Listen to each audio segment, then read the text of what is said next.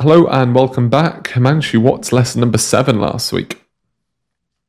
So we prepared a checklist based on the uh, best practices holiday inventory readiness checklist for seller fulfill prime and uh, some of the best practices that are going to help you prepare for the Q4 peak season and also kind of prevent any sort of uh, kind of Im- impacts on your account health as well. So the first one that we have is your daily order maximum.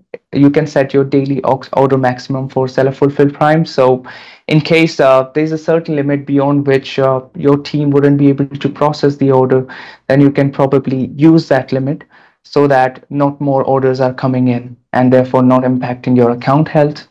You can also plan to deactivate your prime badge if there's any unforeseeable um, operational challenge happening or you think like um, there is um, there's something that could badly impact your customer experience.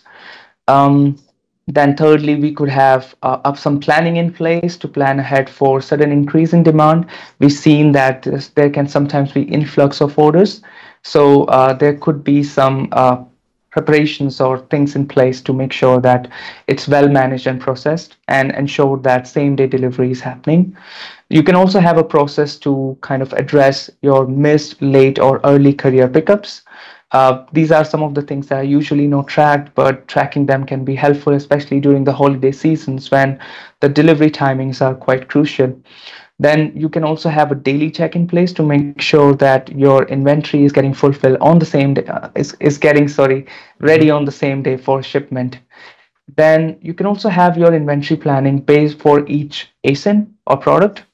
You can check your last year's trend how much increase in demand happened in q4 or in particular months and uh, you can anticipate similar behavior this year as well and you can also look at last three months to have some understanding of this year's demand as well. So that could be another step to look at uh, which is daily check.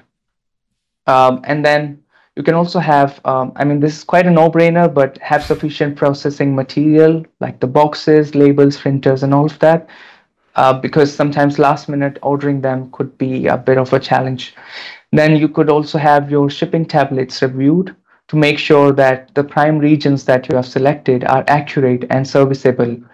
Then you can also confirm with your shipment providers. You might be doing all the best from your end, but your shipment providers might not still be ready for handling any influx in orders or demands. So you can have those confirmations with them if they are ready to handle those increased capacities. And maybe also have some backup in place, like some additional staff uh, in case uh, there is some sudden increase in demands pretty so, pretty healthy healthy list there, and yeah, I think you touched on that packaging piece. I know speak to a few other people. Packaging's being a big big issue at the moment with um, prices going up a little bit and proving to be proving to be a bit of a challenge.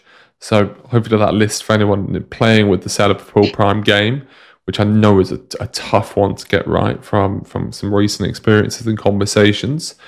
Hopefully that is a bit of a prompt. And on to the final then last week.